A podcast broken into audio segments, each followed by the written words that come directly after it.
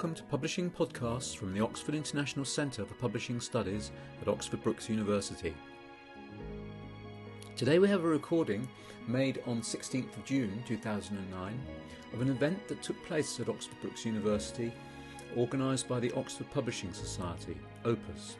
This special Opus event included Wendy Cope, the celebrated poet and author of acclaimed collections of her poetry, for example, Making Cocoa for Kingsley Amis, Wendy read some of her poems and was joined by Will Atkinson, the sales and marketing director of her publishers Faber and Faber. Here then is Will Atkinson. Uh, I'm delighted uh, that Wendy could be here uh, this evening. Wendy um, burst onto the scene in, in 1986 with a, collection called Making Cocoa for Kingsley Amis, uh, and I think it'd be um, not an uh, exaggeration to say it was uh, played a large part in popularising poetry in the late 80s and indeed uh, early 90s. Um, Serious Concerns uh, was also a, major bestseller and on the bestseller list uh, for many, many uh, weeks and months. Um, and so the uh, uh, pop her popularity uh, and um, uh, the quality of the, work as say, has done so much for poetry uh, in Britain from not only that moment in 1986 but uh, through to uh, the current day. Um, so uh, Wendy's going to read for us uh, for about 20 to 25 minutes um, and then we'll have a little chat uh, for about 15 uh, or so, and then uh, it's over to you. Uh, and then Wendy will um, uh, read uh, a couple of closing poems, uh, and then it's um, uh, off to more book sales or the bar or whatever. That happens in Oxford um, at around about 20 minutes to 9. So, Wendy. Thank you.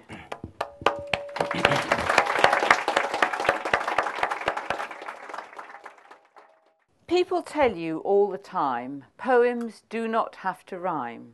It's often better if they don't, and I'm determined this one won't. Oh dear. Never mind, I'll start again. Busy, busy with my pen still. I can do it if I try. Easy peasy pudding and gherkins. Writing verse is so much fun, cheering as the summer weather makes you feel alert and bright, especially when you get it more or less the way you want it.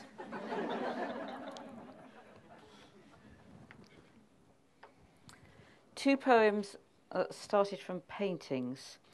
Um, this one was commissioned by the Tate Gallery for a book they did in the 1980s. Um, you could choose anything in the Tate Gallery to write about, and that was the hard part. Some of you may have been on creative writing course and often on those courses there's an exercise that they do where the teacher puts a whole lot of postcard size reproductions of paintings in envelopes and sort of shuffles the envelopes. And whatever envelope you get you take out the picture and that's what you've got to write about. And that always works but if you've got the whole Tate gallery to choose from, you just walk around getting headaches saying, I can't think of anything to write about. So in the end, I picked on a painting by De Chirico called The Uncertainty of the Poet, and I chose it because I liked the title. And the two main things in the painting are a statue of a female torso and a very large bunch of bananas. And when I looked at it, what went through my mind was, I'm a poet and I'm very fond of bananas. So that's the first stanza of the poem, and in the rest of it, I just used the same words but in a different order each time. And the idea was to compose a poem that would go with this uh, surreal painting. The uncertainty of the poet. I am a poet. I am very fond of bananas. I am bananas. I am very fond of a poet. I am a poet of bananas. I am very fond. A fond poet of I am, I am, very bananas fond of am I bananas? Am I a very poet? Bananas of a poet. Am I fond? Am I very? Poet bananas I am. I am fond of a very. I am of very fond bananas. Am I a poet?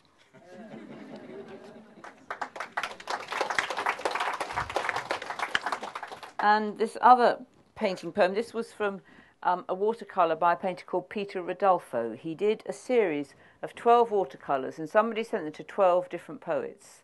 So this time you just got one picture, which made it easier. And my picture was of a woman sitting in a garden by a pond. And the poem is called By the Round Pond. You watch yourself. You watch the watcher too, a ghostly figure on the garden wall. And one of you is her, and one is you, if either one of you exists at all.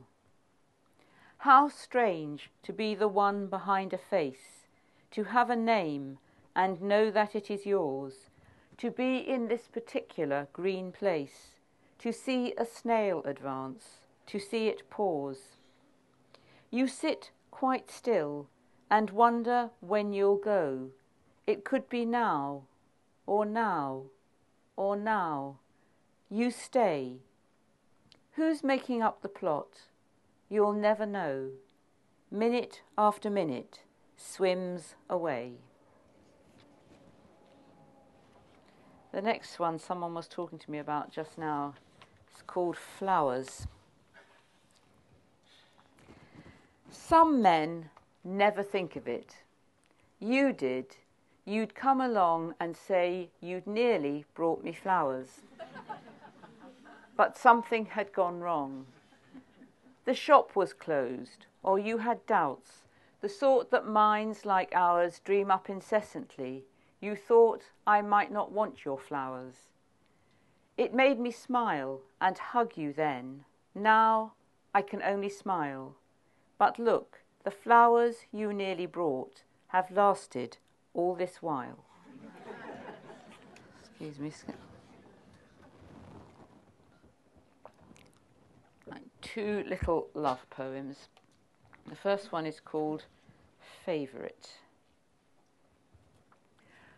When they ask me who's your favourite poet, I'd better not mention you, though you certainly are my favourite poet. And I like your poems too.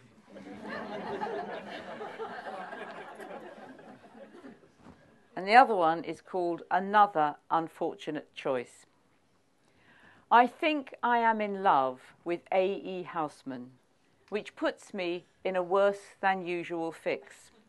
No woman ever stood a chance with Housman, and he's been dead since 1936. And little one about love gone wrong called Loss. The day he moved out was terrible. That evening she went through hell. His absence wasn't a problem, but the corkscrew had gone as well.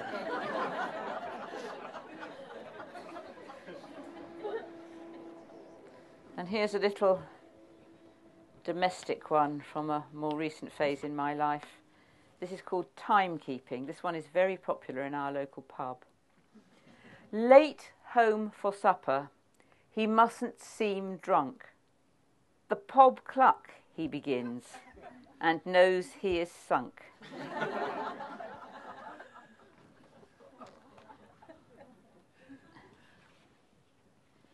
right, I'm going to go right back and read couple of early ones. Um, in my first book, that book Will, Will Held Up, there's a lot of parodies and literary jokes. I'm going to read a couple of those. Um, this one is um, a nursery rhyme, as I thought it might have been written by Wordsworth. I had in mind a kind of Wordsworth poem where he goes for a walk across the hills and meets with a rustic character and talks with them for a while and then goes on afterwards about how wonderful they were, that kind of Wordsworth poem. And you'll see which nursery rhyme it is as the poem goes along. The skylark and the jay sang loud and long.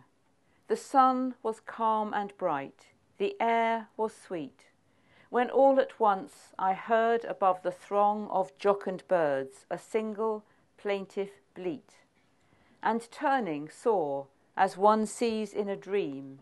It was a sheep had broke the moorland peace with his sad cry, a creature who did seem the blackest thing that ever wore a fleece. I walked towards him on the stony track, and pausing for a while between two crags, I asked him, Have you wool upon your back? Thus he bespake, enough to fill three bags. Most courteously, in measured tones, he told who would receive each bag and where they dwelt. And oft, now years have passed and I am old, I recollect with joy that inky pelt.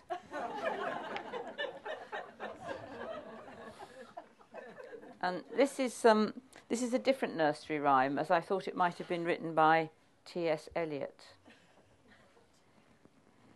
Because time will not run backwards, because time, because time will not run, hickory dickory.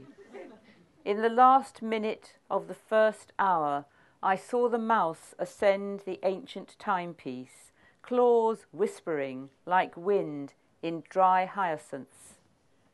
One o'clock, the street lamp said, Remark the mouse that races towards the carpet, and the unstilled wheel still turning, hickory dickory, hickory dickory, dock.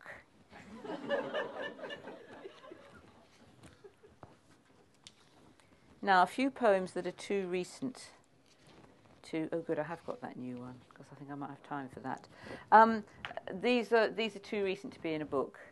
Um, I was asked um, a year or so ago, um, I was approached by the Endellion String Quartet and asked if I'd be interested in, in a commission to write something um, to celebrate their 30th anniversary.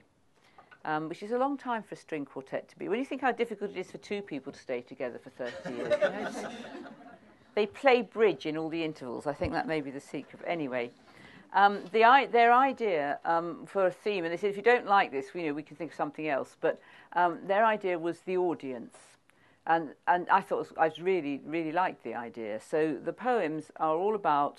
There's one called the performers, but apart from which we use as a prologue.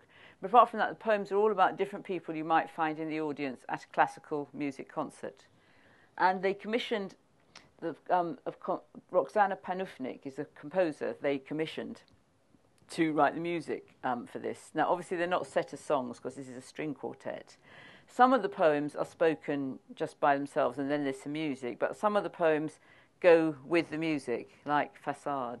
And um, I mean, it's very good actually. Um, we've done it twice. I can say that because you know, I mean, you know, she wrote the music. It works very well. Um, we've done it. We did it in Norwich, and we did it in Bury St Edmunds, and we're doing it in Cheltenham on the 4th of July at some ungodly hour in the morning. Um, if, because I mean, if any, you know, as part of the Cheltenham Festival, if any of you are interested. Um, anyway, I'm just going to read you three of the poems. The first one is called The Coffer. There's a tickle in your throat, and you've hardly heard a note, and you're wishing you were in some other place. In this silent listening crowd, you're the one who'll cough out loud, and you know you're facing imminent disgrace. Yes, right now you're in a pickle. The unmanageable tickle is a torment and it's threatening your poise. Can you hold out any longer as the urge to cough grows stronger? Any moment you'll emit a mighty noise. If this bloody piece were shorter, if you had a glass of water, it would help. But there is nothing you can do. Oh, if only you could be safe at home with a CD, in an armchair, free to cough the whole way through. Do you hear a rallentando? Does this mean the end's at hand? Oh, what a mercy. Yes, they're really signing off. They perform the closing bars, and you thank your lucky stars, and it's over. You have made it. You may cough. Actually, interesting enough, what they say, the, the, the, quartet say, is that it's not really a problem if people cough. It's the way the rest of the audience reacts. You know, this kind of um, turning around and that, that that is more of a problem than the actual coughing. Right, this one is called the traditionalist. I like a good tune with a regular beat from the days before music went wrong an old fashioned melody, catchy and sweet. I like a good tune with a regular beat. These modern composers, they can't write a song. They don't get you tapping your feet. I like a good tune with a regular beat from the days before music went wrong. Right, that's the traditionalist. This is the radical. Now, as you may know, the radicals in the poetry world don't think much of me, so I really enjoyed writing this one. radical. I've little patience with this kind of thing, this trite, postmodern, easy listening. I hoped for something far more challenging. This isn't avant garde enough. It really isn't hard enough. It isn't avant garde enough for me. The point is not to please the bourgeois ear. The good composer is a pioneer whose music very few will want to hear. This isn't cutting edge enough. It isn't off the ledge enough. It isn't cutting edge enough for me. Art should disturb. It's not to make us glad. It isn't to console us when we're sad. It's to remind us that the world is bad. This isn't agonized enough. You're not antagonized enough. It isn't agonized enough for me. And then it says, repeat ad lib. It really isn't hard enough. It isn't avant garde enough.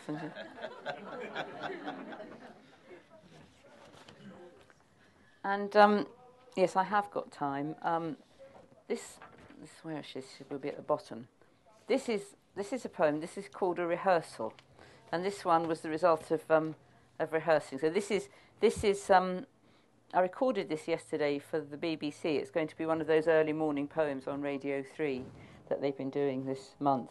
Um, the, yeah, this is dedicated to Roxana and to the, the quartet, and it's called a rehearsal. How shall we play this? We have all got votes, the six of us rehearsing here today. Hang on a minute, can I check my notes? You want a B flat here? You're sure? Okay. Six of us rehearsing here today composer, poet, and a string quartet. You want a creaky sound, like this? Okay. And do we all have points to make? You bet composer, poet, and a string quartet. The poet has a role as the narrator. And do we all have points to make? You bet. Too fast, too loud, you need to come in later. The poet has a role as the narrator. Her lips are moving as she tries to count. Bar 92, you need to come in later. We have some little problems to surmount. Her lips are moving as she tries to count. The first performance is a week away. We have some little problems to surmount. It's going to be fine. That's what we say. The first performance is a week away. Now, shall we play it through? We've all got votes. It's going to be fine. That's what we say. Hang on a minute. Can I check my notes? that was the second violin. Every time we were about to start rehearsing something, he said, hang on a minute, can I check my notes? And I thought, I have to put that in a poem. the thing is, I said to Roxana, is it always like this? She said, no, because when there's a conductor, the conductor just makes the decisions. And it was fine. I mean, they're very nice people. It wasn't really that difficult. But it did strike me that, you know, I mean, it's very democratic, a string quartet. And so everybody had points to make, and there wasn't, there wasn't a conductor to um, just put his foot down. Okay, now I thought, in honour of Will and all the publishers here, I'd read a couple of poems um, to do with, well, actually, this just this one really that's to do with publishing. Were you at Faber in 1990? You still at school, were you? Yeah. um, well, there was this guy called George Smith. Have you heard of George Smith? Who used to work in sales, and he retired in 1990. Now, um, great thing about George was that he didn't mind how often you rang him up and asked him for your sales figures. He didn't mind. And I think he wasn't meant. I mean, I had a feeling that if anybody knew he was doing this, you know, that, that he might have got into trouble because probably telling an author their sales figures is not the kind of thing you're meant to do. But um, I think he was so near retirement he didn't kind of care anymore. so when he retired, I wrote this and I read it at his, um, his retirement party. It's called How to Deal with Authors. In publishing, the hours are long, the going's tough, or so it looks. The hardest part is dealing with the boring nerds who write the books. some are madmen, some are fools. The new recruit must learn these rules. Do not encourage them to ring and never tell them anything. But some of us subvert the rules by making friends with George. We're told, as often as we care to ask, how many copies we have sold. And strange to say, it does no harm. It helps to keep us quiet and calm. Thanks, George. You had the right idea. I'll be more difficult next year. and this is a poem I wrote for one of your predecessors, Will, Desmond Clarke. Um, this was after Desmond had left Faber and he had a different job. He wanted a poem for the wall of his office, and I think what he wanted was a handwritten copy of some poem I'd already written, but I decided to write a poem especially for an office wall. So this is called A Contented Poem for Desmond Clarke. It's very dark inside a book. Silent poems side by side long for light and readers' eyes to tell them that they haven't died. I do not envy them, though I may never be in print at all. I like it here, inside this frame, hanging on an office wall. My poem, Bloody Men, and then I'm going to read you some questions I found about it in a school textbook. Hope this wasn't one of yours, Richard. Bloody men are like bloody buses. You wait for about a year, and as soon as one approaches your stop, two or three others appear. You look at them, flashing their indicators, offering you a ride. You're trying to read the destinations. You haven't much time to decide. If you make a mistake, there is no turning back. Jump off, and you'll stand there and gaze while the cars and the taxis and lorries go by, and the minutes, the hours, the days. Question one What does the poet think of men?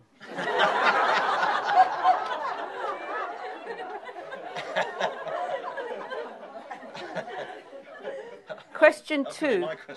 What? What? That was going to be my question. Question two, and I think this one would be risky in the classroom. In what ways do the men she meets flash their indicators?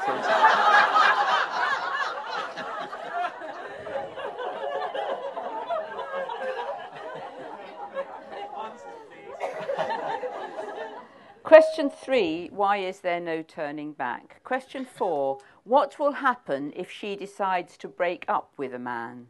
Question five, what are the cars and the taxis and lorries? And question six, what adjective could you use to describe the poet and the men she meets? and I didn't make them up, I promise you. And don't ask me for the answers. Okay, I'm going to finish with this one. Um, uh, this got written because a friend of mine um, was putting together an anthology for the benefit of the Worldwide Fund for Nature. I'm a bit sceptical about these charity anthologies, actually. We're always being asked to sort of give up, a, and I don't. I mean, if I could, if, if, someone could prove to me that they actually make any money, that would be fine. And I think some of them do, like um, Poem for the Day has certainly made money, but with some of these, cha- anyway. Um, he wanted a poem for this charity anthology for the Worldwide Fund for Nature, and so I wrote this poem. It's called Kindness to Animals. I recited it to the editor, and he said, Obviously, I can't put that in the book. So I had to publish it in a newspaper and get paid for it instead. if I went vegetarian and didn't eat lambs for dinner, I think I'd be a better person and also thinner.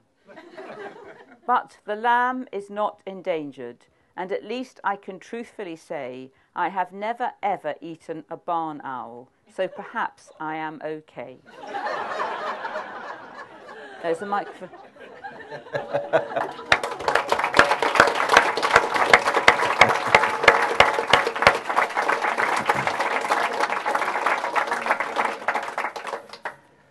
Well, as a, as a, as a male uh, publisher who doesn't give Wendy her sales figures, um, this is uh, going to be something of a, uh, a challenge. Um.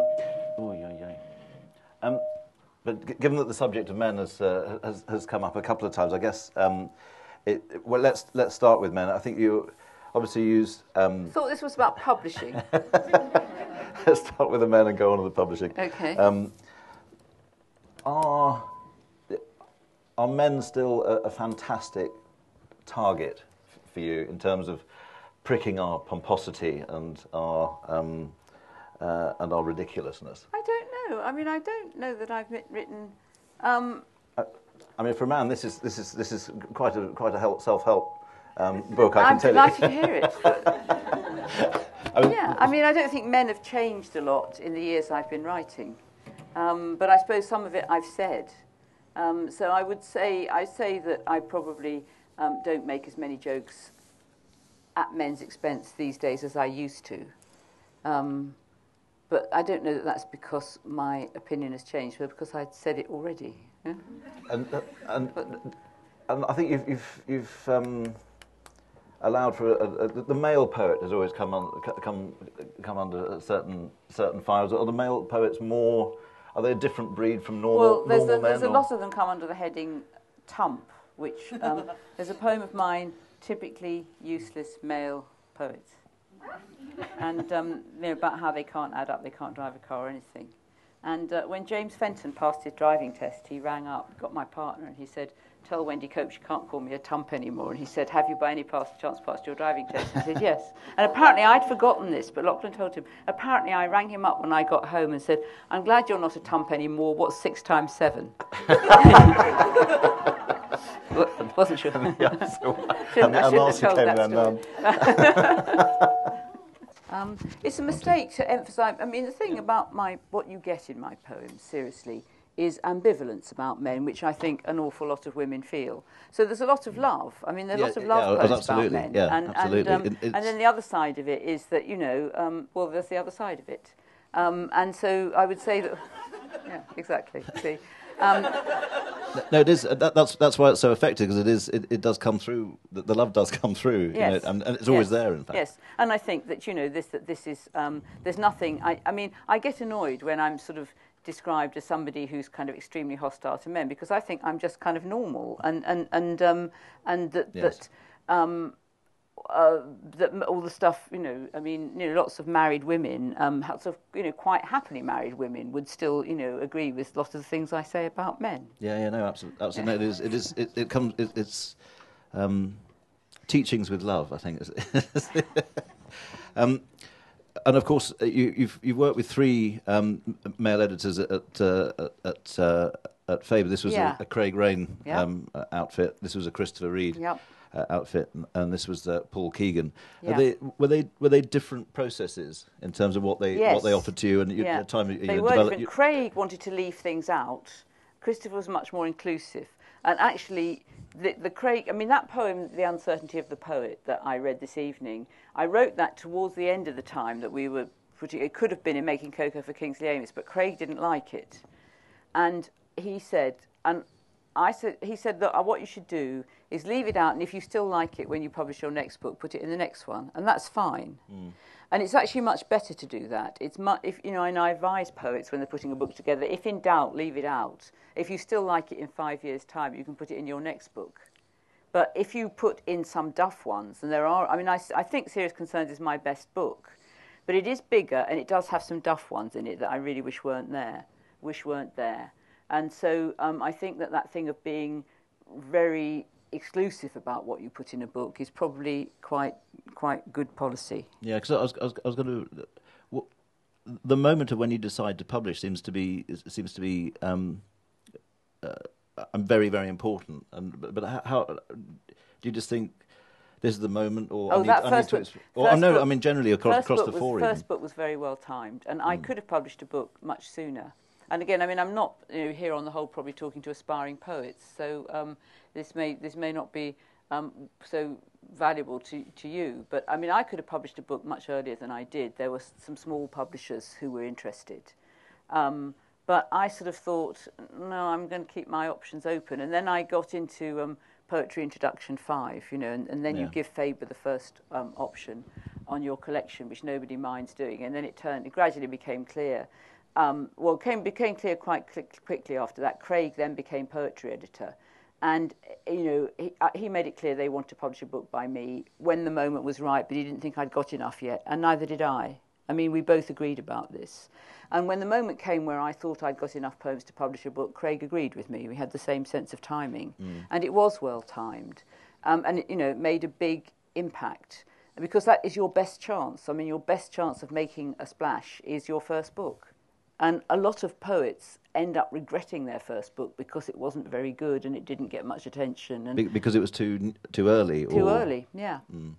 And so, and so is, is the role of editor is it is the timing the most important thing, or is it or there are other things that they're doing? It does help to have an. It does. I mean, Craig is a very good editor. I won't say we didn't have one or two arguments, to put it. You know, there were some arguments because uh, he's quite a content. He's quite a sort of an abrasive character, and I expect I am as well. So there were a few arguments, um, but um, he is a very good editor, and. Uh, what poets don't always get this. I mean, not every publisher that publishes poetry has an editor that will actually sit down with you and spend time helping you decide what to put in your book. Um, you know, it, it, which is a very, you know, people get so such a state about what to put in their book and what to leave out. It is very hard, and have a good editor who'll help you sort that out is um, is really great. And the thing about Faber is that they've always been a poetry editor who's willing to spend a bit of time looking at the poems and helping you to, to you to decide. You know, um, other poets I know, they sort of put together their collection and they think that's it. And I think, but the publisher hasn't seen it yet. Aren't you going to talk it over with an editor? Isn't you know? Isn't, isn't an editor going to have some input? And I find that extraordinary. And and is the art the art a, a, a sort of you, you want to start with something which is which is um, characteristic, if you like, or, or is it is it is it is it, is it a, a poem that sort of But at the to gra- beginning, grasp? Yeah, yeah, it was just something good. Just- you want to start with something good. Put one of the really good ones at the front because you know when people open it and look at the Yeah. book. And, Um, it- and in, and, and in the overall life, if you like, is is the, the moment of publishing is that is that is that the moment you, to work work towards, or is it that the publishing just something that happens Yeah, alongside when I can alongside face the it, when I can face it. I mean, the whole business of publishing a book, I, you know, I don't enjoy it. I do not enjoy the whole process of publishing a book. You know, the arguments about the cover, all that stuff that, and Yes. and, and then I mean, you know, then we can get into that in a minute, and and then then We've only got half an hour. then there's um, uh, you know, then all the business of the interviews and all that, you know, going around. I hate it. So is it, and all the readings you have to do for nothing because because you've got a new book out and um, I, I, but particularly interviews. I mean, I find you know I, I just hate it. I hate it, and so and you know then the reviews and they might be nasty, and then it also it reminds everyone that you exist because if you don't publish a book, if I find like it goes quieter. You know, some of the charities that want me to do things for them forget about me when I haven't published a book for a few years. But you know, suddenly, if you publish a book, suddenly everyone remembers you exist, and everyone starts asking you to do things, and and uh, and then I, I, I like a quiet life. So um, you know, and I do find life gets quieter if I haven't published a book for a while. Yeah. Is is the is the legacy important? I guess is is the is the. I mean, the books are, the, are, are what uh, you know are the tangible things that are left. you know, Yeah. that are there, uh, you know, in, in the world. Yes. is, um, so, uh, are, are you publishing just for the audience now, or, or for or for or for some? I'm publishing because I have to earn a living. Yeah. Um, No, I mean also I like. I suppose I do enjoy the attention, and I mean it's no, no, no. I'm publishing for my readers actually. Yes. I mean I like. You know, it's very nice. I'm very lucky. I have got readers, and um, sometimes you know when readers say to me, "Oh, hurry up and publish another book," and I think oh, I'm sitting on. You know, maybe maybe I, that's, that's another thing actually that makes me think. You know, I should publish another book is because readers say Mm. Yeah, to yeah. me, Yeah. "Hurry up and, And- publish and another book," and, and you know I'm very grateful to my readers for their interest. Um, one of the one of the um, uh, uh, things that happened around the poet laureate, uh, you were a very early early contender, sort of pe- people's people's choice. I think was the was the, was If the you thing can be a came up. contender for a job you never wanted in the first place. Exactly, and you, and you sort of But- you sort of rule, ruled yourself Do- out shall quite. I move this, Richard, so you can see me? Would that be? Yeah. There we are. Yep. Sorry. Oh, sorry. I was warned that the man didn't. He didn't have a screwdriver. The man that put that. we got them all. Yeah. sorry. Yes. Yes. And you and you, you ruled yourself out. Um, Well, what quite- happened was, I mean, what's, what's the story? Well, what happened was that some, I was at a reading. Um, have we checked there aren't any journalists here this evening? Have we checked that? There aren't any. Ask them to put their hands up. Are there any journalists here this evening? Okay. I was uh, doing a reading at Hay Festival. It was stupid of me not to realise that there would be. You know, I do readings all the time. Yeah, And, you know, people ask me questions and I answer them honestly. And, you know, if it's in an art centre in Wigan, it's quite safe. But what I should have. I did do a reading in Wigan just a couple of weeks ago. But, I mean, you know, I should have realised at Hay Festival, you know, that there would be someone. In, and somebody asked, you know, was I interested in being Poet Laureate? And I just told the truth, which was I wasn't. And he did actually, he was quite decent. He did come up to me and said, actually, I'm a freelance journalist, and you know, would you mind if I write this up for the Guardian? And I thought, well, actually, I might as well come out and say it sooner or later. And he sent me his piece, so I what, so I could correct it. Um, and there were quite a lot of mistakes in it. Um, but anyway, then it was published in the Guardian. Um, but then people still keep, you know, you, you also, I mean, it's like teaching small children. You have to say a thing more than once before people. Um, I mean, I saw people, I mean, James Fenton has said a million times in his in the last 10 years, you know, when after Ted Hughes died, he made it quite clear he wasn't interested in being Poet Laureate, but you still saw his name mentioned as, as a contender mm. because they don't read their own newspapers, you know. Um, so anyway, but you know, I still and, and I mean, people are actually pretty decent about it. I have to say, the media are pretty decent. Front Row did an item, and they double checked with me um, before it went out. They they they double checked with me that I really didn't want to be poet laureate because they didn't want to sort of you know mm. put it out if that wasn't if that wasn't accurate, if the Guardian had got it wrong or something. You know, they checked, and I emailed them said no, I really don't want to be poet laureate, and they broadcast it. So. Um, uh, it got me a lot of good publicity, really, not yeah, no, wanting yeah. to be poet yeah. laureate.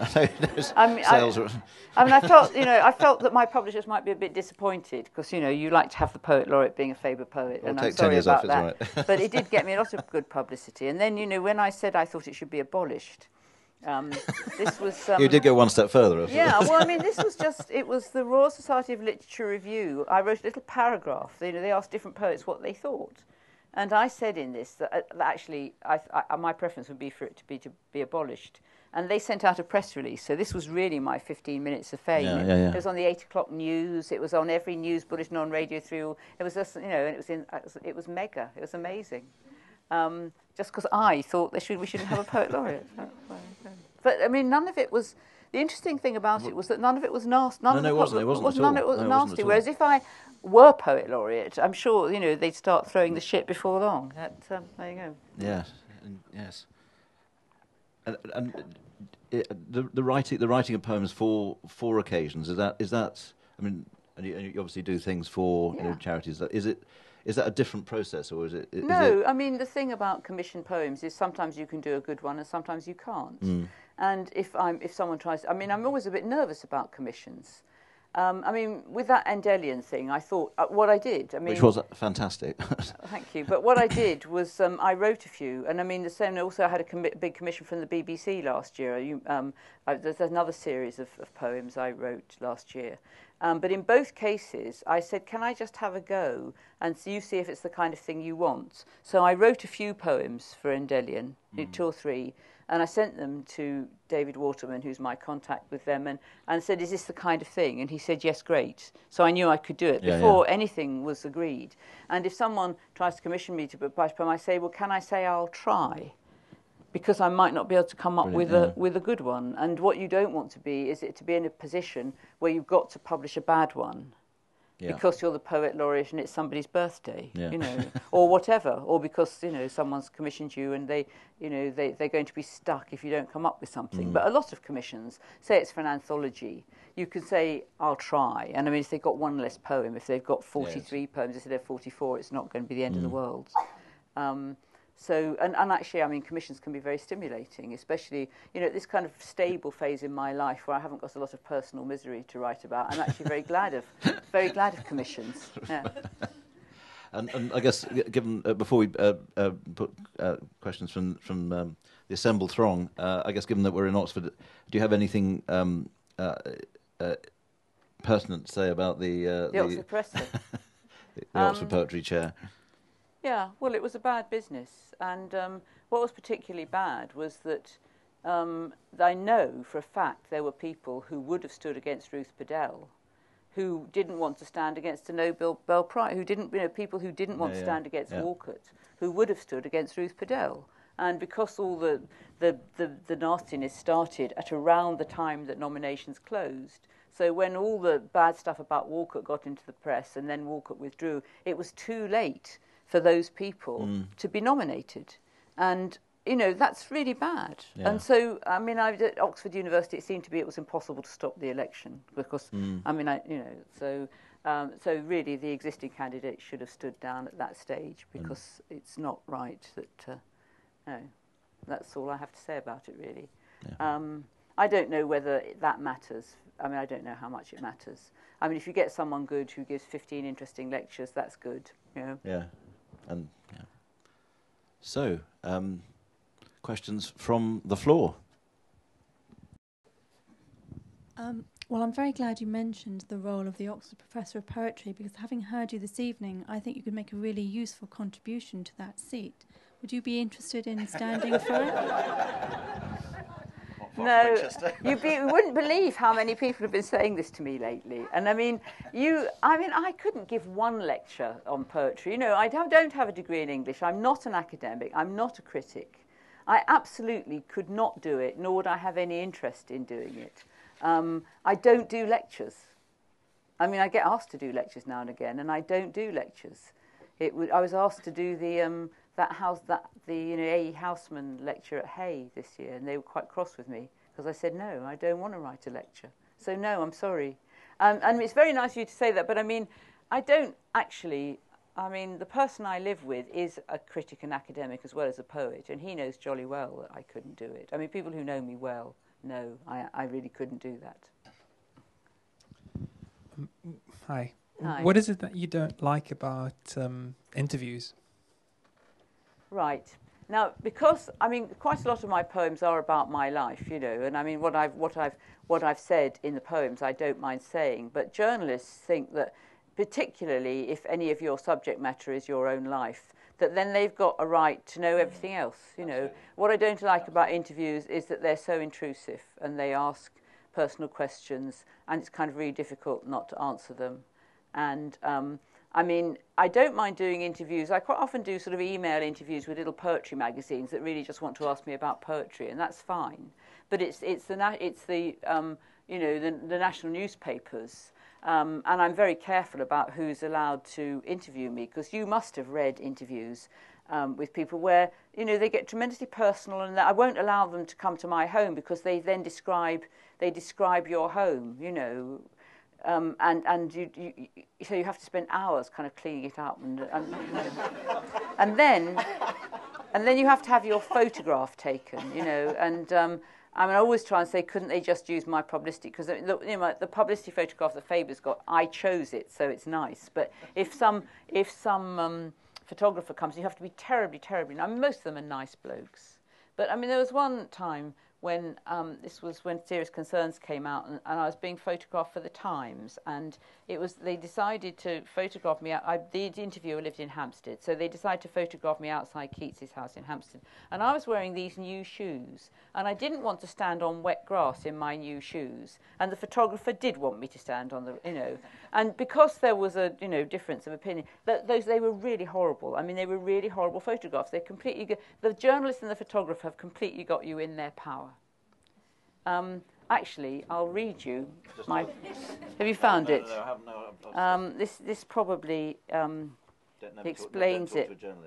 Yeah, this probably explains it better than I can do it. Uh, this is how to deal. Yeah, got it. How to deal with the press. She'll urge you to confide, resist, be careful, courteous, and cool. Never trust a journalist. We're off the record, she'll insist. If you believe her, you're a fool. She'll urge you to confide, resist. Should you tell her who you've kissed, you'll see it all in print and you'll never trust a journalist again. The words are hers to twist and yours the risk of ridicule. She'll urge you to confide, resist. But X is nice, the publicist will tell you. We were friends at school. Never trust a journalist. Hostile, friendly, sober, pissed, male or female, that's the rule. When tempted to confide, resist. Never trust a journalist. you've spoken a little bit about choosing um, poems for anthologies tonight. Um, when a poem is published, is that the end of it, or do you find, or not the end of it, but do you find, for example, when you're reading it aloud, you wish you could have another hour with certain lines? Occasionally, I have changed things. I mean, there's some poems in my first book where little changes have been made when the book is reprinted. Um, in fact, there's one poem where I left out a whole stanza because someone asked permission. It had three stanzas, and someone asked permission just to to re- use it in a diary or some something, um, omitting the first stanza. And permissions referred this to me.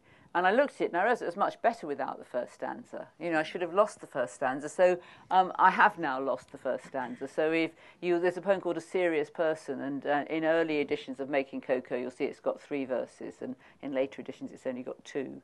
So, you know, I do still change things. Some, yeah.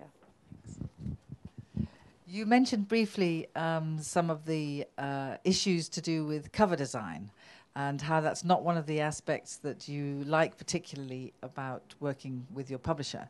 And having come from publishers where we used to have blood on the floor over cover designs, uh, I'd just like to know what you. Which firm was that? Uh, well, Longman and OUP. Right. Yes. Hmm. um, I'd like to know what you and what Will think about author involvement in cover design. Will jokingly refers to his department as the forces of darkness. because he knows that's, that's how it sometimes seems.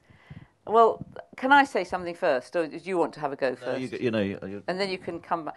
You see, the thing is, this is what Faber poetry books generally look like, right? But then, for my books, they don't think that's exciting enough. So, I mean, that this one's not bad actually, but the, the, the, original cover for If I Don't Know was, was just. It was a shocker. Was a shocker. Mm. Um, and so there's always this argument. I say, why can't it just look like that? And they say, well, you know, it will sell better if we put picture on it. Um, and then there's the whole thing about choosing what it's going to look like. And I think my problem with it is this that I want to have my cake and eat it. I want to have a reputation as a serious poet and sell like Pam Ayres and so it means that and I so have, do we. it means, yeah, it means that I have to walk a rather careful tightrope. And what I feel sometimes is that your department doesn't quite understand the bit about wanting to be seen as a as a as a as a serious poet. Mm. And um, when the Two Cures for Love, the hardback, um, was, I, I'm sure, I don't suppose you had anything to do with this, Will, but someone in your department sent me or someone in design, design yeah. yeah. sent me some examples of artwork by possible, and it was all sort of, it was like a chick, you know, they were all people who did sort of chick lit cover type things. And I really went, you know, I said, I really don't want my book to look like chick lit. You know, if you're going to package this as chick lit, I can't bear it. And I mean, I think you might have probably agreed if you'd seen them. Um, but so this is, this is the problem, is that, um, as I say, I'm really trying to have my cake and eat it. And I think that um, sometimes I think that, that, that the design and sales or whoever it is that decides these things doesn't have enough, um, doesn't quite understand the thing about me wanting to look like a serious poet. Mm. And I think uh, jacketing, I mean, most, most of the people in this room will know that jacketing is not, is not a straightforward business, and in some ways it's an alchemy. Um, and often if you start in the wrong place, it can take a long time to get back to the right place. And sometimes, you know, if you start in the right place, it can t- it can be it can be a, a very straightforward process. Um, starting early is is is very very important as well. I think because th- there are there are areas of our list which are are very much to the, to the market, if you like. So our fiction, on the whole, tends to look like any other bit of fiction. When it comes to the poetry, we have we feel that we have a strong brand uh, and therefore the look is very, very, very similar. Um, so it, it's all of a piece. So you you know Wendy Cope and T.S. Eliot all end up looking the same. Well, that's what I like. That yeah. I like looking like T.S. Eliot. You see, and, yes, um, and, and, and that so that's and that's the serious bit. So our, on the publisher side, the, bit, the, the cake and eat it for us is that. Um, if if you're as successful as Wendy, we try and basically do do get three goes, not not not two, but three. So uh, there's a hardback which either looks like that, or it does have either a decent cover, a, a decent illustration, or not. Um, and then we move to something like this, which is a sort of three three for two three for two publish, uh, you know, front front of Blackwell's Waterstones. Um, type and you thing. think it needs then, to have a cover? I mean, this is not bad then- at all, this cover, but you think it needs to have a cover like this to get in the three to twos for twos, does it? most likely, yeah. Yeah. And then and Yeah. then finally. You can go for the boring. Well, I don't think they're boring. I after, think they're after, lovely. after two, two sort of sort of tradey type publishing to flop exhausted into the into the TS the T, TS Eliot um, uh, kind of kind of um, You're not trying to get like. people to buy the same book twice because it looks different, are you? Uh, we have the, we have these absolutely incredible, bizarre um, uh, uh, jacket meets on, on this type, type of thing. When you say, well, we got, I mean, the pan turns out, you know, so we got we got people uh, literally. Well, the grey needs to be tu- tweaked a bit, and the pink needs to be slightly, you know. I mean, it is important, but at the same time, there, there, there's a sort And of there's lovely. a kind of surreal surreal element of actually th- these. This wasn't just oh, we put some, you know. Uh, yellow, yellow on yellow on uh, red, and we know it's been sponsored by Shell. You know, it, it, doesn't actually the, the, the amount of I mean we've we've clicked each pan, Pantone you know maybe ten or fifteen times believe it or not. Um, so that's our bit, bit of sort of cake and eat it. But certainly Faber poetry comes comes with a with, with a history and uh, comes. Um, uh, with a certain amount of expectations, which everyone, uh, and certainly the, the front, the front list and the back list, and uh, everyone's um, body of work, if you like, needs to be uh, look, look kind of the same. You didn't answer Wendy when she said, "Are you trying to get the same book twice?" Absolutely not. No, I mean, no, no, that does no, no. happen to me with Ruth Rendell, you know, because I can't remember which ones I've read, and they come out with a different cover, and then I buy it, and I, and I think, oh, damn it, I've read this already. And I'm very careful, you know, when, uh, when they're selling books after readings, you know, I say to people, you know, this, it used to look different. Make, you know, you make sure you don't. should Just come with a sort of publisher or you know, bookseller warning. Yeah. I mean, I think th- this this this this is this look is meant to last, if you like. So, I mean, we we changed the the look um, probably about eleven years ago, and um, or ten years ago, and it'll probably last another ten years. So that it, it's them, them, there's meant to be a kind of consistency to the whole, where the whole of, the whole of the list sort of talks to each other. And they look nice together on the bookcase. Um, since I've got the mic, I'll, I'll just make a point carrying on from that. There have been some examples recently where um, this, books have been produced initially with two versions. Might be interesting to have the two optional covers and see which one sells better. And the people who've got the T.S. Eliot version can carry on with their collection, and people going on holiday can buy the uh, the pretty picture. Yeah, I think I mean we haven't amazingly we, and, and sort of happily in a meeting of uh, a meeting of publishers we haven't managed to talk talk about digital, which is great. Um, but it, yeah, we've got we've got we've got a few minutes, um, and certainly I think from Faber's point of view, we uh, you know we, we've launched down the digital path, and I think some of our um, uh, and some of our effort and focus, if you like, uh, in terms of doing other interesting things with with with, with, our, with our publishing, may not may not have quite, quite come to the fore. And we we do quite a lot of other things with our poetry, and, and obviously there's, there's, a, there's some examples at the back, and also we are, it's our 80th anniversary, so we've been busy with that too. But once we've once we've sorted out what to do with the digital world, we'll let you know. Um, and um, it's sort of got got to the 80th. It's, it's back to sort of business as usual, which is you know. Um, different types of covers and different types of formats as well. I I, I, Because I do think there must be people. I mean, if it was me buying this, I would like to have it looking like all my other Faber Yeah. books on the bookshelf, you know, rather than something like Yeah. that. Yeah. and there are and there are opportunities to you know to to, to do uh, other other types of publishing around it certainly. So um, uh, watch this space on that one. Can I ask you, if you're on a desert island with five poetry books, if you have any idea which uh, books that you'd like to take with you? I mean, who are your authors? That, uh, Well, poets Housman is probably my favourite poet, although I know quite a lot of them off by heart. Um, No, sorry, I'm trying to catch you out. You no, no, I'm just, it's such an interesting question. I'd like to think about it for half an hour. But I mean, s- uh, some of the, um, well, John Clare might be one of the ones I'd take. Um, uh, George Herbert might be. Larkin, although I don't know, it wouldn't exactly cheer you up on the desert island, would it? uh, I do like Larkin. Um, Shakespeare. Um, or maybe I take somebody I hadn't, I mean, it would be a good idea to have someone I hadn't read properly and, and read them properly. But those are some of my favourites. Um, oh, and um, Ed, I'm very keen on at the moment Edna St Vincent Millay. I'm supposed to be doing a selection. I mean, I mean we, I'm supposed to be doing, you know, one of those poet to poet, yeah, um, of Edna St Vincent Millay. Um, just following on from what you're saying, I just want to ask Wendy how she feels about digital publishing and seeing your poems on an electronic format and does that seeing what seeing my see, seeing your poems on screen or on electronic formats yeah. or on podcasts yeah. do you kind of um, have fits of revulsion at the thought of that or are you quite happy to not just see all. them not at all i mean i I, I was really quite keen to get one of those um, Kindle. It's a Kindle, isn't it? The one you can get here. But there, there's nobody that spends there's nobody that spends that much money on me at Christmas. So I can. I mean, I, um, I because I love the idea of being able to carry. You know, I travel around a lot, and I've got a bit of a back problem, and I can't. You know, I just love the idea of being able to carry hundreds of books in one little machine.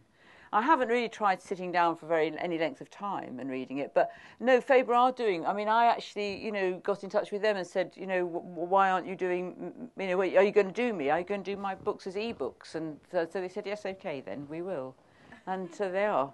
Yes, we are. Um, and um, so I don't have a problem about that. But you know, I have got this absolute obsession about um, about internet, about my poems being on the internet without permission. And, and I mean, you, if, if, if I mean, don't get me going on this really, um, because I'm sure it affects my sales that so many of my poems are on the internet illegally and people can just print them out and download them, download them and print them out. And often, I think when people buy a poetry book, it's because there's just maybe one poem that they really want a copy of, and they have to go and buy the book. But now they don't. And um, I'm very fierce about this. And I don't know if you saw when there was that poetry program about Newsnight, a little blonde poet called Clare Pollard. Did anyone see that? Right. Well, she was saying, poet, older poets like Wendy Cope whinge about, moan about their poems being on the internet. But young, we, us younger poets, we don't mind. You know, we're not commercial. We're happy. Well, actually, the difference is whether you sell any books or not. I mean, the poets who mind about their work being on the internet illegally are the ones who sell books. Mm. If you don't sell any books, you've got nothing to lose. Presumably, Clare Pollard doesn't. I just wonder how the teacher's lament could ever get a more a wider readership. I know it's been published, but I just think that all teachers should is actually the, read it. Is this the one, the teacher, the long poem? Yes, you the mean long the poem. teacher's tale. Yes. Tale, yeah. Thank you. Um, teachers like it.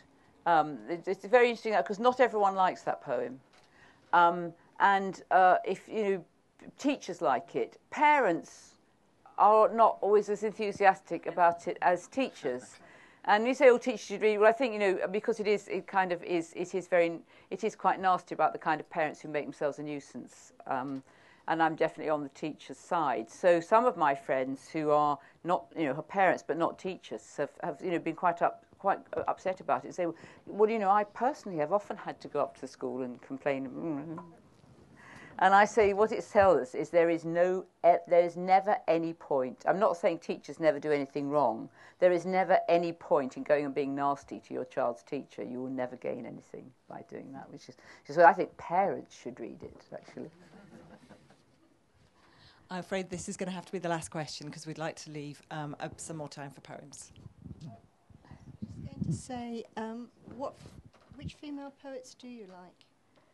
Well, you, you, if, if, I don't really want to be. I mean, I normally sort of duck the question about living poets because um, I know them all, and um, I sort of um, don't.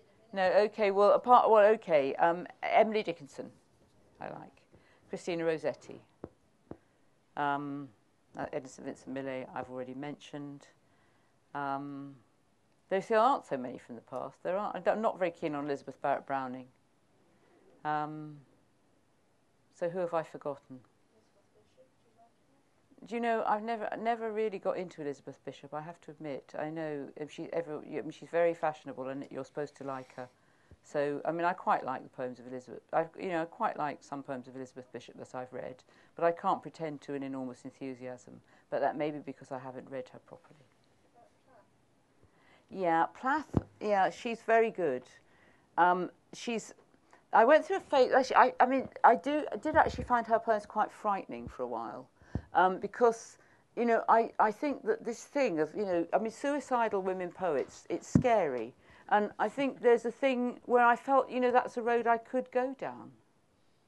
And, you know, and I mean, not just women. I mean, there's a, there's a, a, a poem James Fenton wrote a long time ago. It's a verse letter to John Fuller, and it's kind of joking about suicidal poets. And John Bayley wrote a very good piece about that, saying, you know, for poets of that generation, where so many poets of the previous generation killed themselves, you know, Berryman, Anne Sexton, um, Sylvia Plath, and um, I mean, I think uh, uh, that um, it's kind of scary. And so I find the late poems of Sylvia Plath really quite scary, but I think she's very good. And, and some of her earlier poems I really enjoy. Yeah. Um, this is a poem I was actually asked to write by Matthew Evans, who was then chairman. And this was, um, this was a woman called Mavis Pindard, who was in charge of permissions at Faber for a long time, and she was wonderful. She was really fierce. You know, she was really fierce with people. Um, and uh, Matthew asked me, Matthew commissioned me um, to write a poem for Mavis's retirement. And then George Smith retired, and I thought I should write one for him. So, uh, but this one was actually commissioned anyway. Um, I put my pen to paper to compose some rhyming stuff, as if a speech from Matthew were not poetry enough. To say a fond farewell to Mavis and to celebrate her long and valuable career and tell her that she's great. The world is full of sharks when someone writes and makes a bid to reprint nearly half your book and pay you 50 quid, how good to tell them, I'm afraid it isn't up to me. You'll have to contact Mavis Pindard and discuss the fee. Sometimes they write again and claim their publishers are poor. The man at Penguin says they just can't pay you any more. I almost weep to think that Penguin Books might feel the pinch. I ring up Mavis and I urge her not to give an inch. Unmoved by moral blackmail, she confounds the kind of creep who wants some Faber names to sell his book and wants them cheap. He gets to know he may as well pay up without a fuss. And three years later, Harlow sends some money on to us. Will Mavis miss commuting to the office every day? And dealing with the lunatic ideas that come her way. You know the sort of thing, a sitcom loosely based on Crow, or may we use the Whitsun weddings in our aqua show? the Pisan Cantos done with puppets, wouldn't that be nice? The musical of Terry Street to be performed on ice. Lord of the Flies in song, in dance, in mime, in drag, on stilts. Or passages from four quartets embroidered onto quilts. At last, she has permission to call all her time her own. They'll miss her in the office, and I'll miss her on the phone. We wish her years of happiness with nothing to distress her. She's quite an act to follow. I don't envy her successor. and uh, actually, I showed that um, to Becky, who was until recently. She said it's pretty much the same. She said the sort of I- lunatic ideas that come into Faber Permissions Department um, are pretty much like that, she said. So that's the end.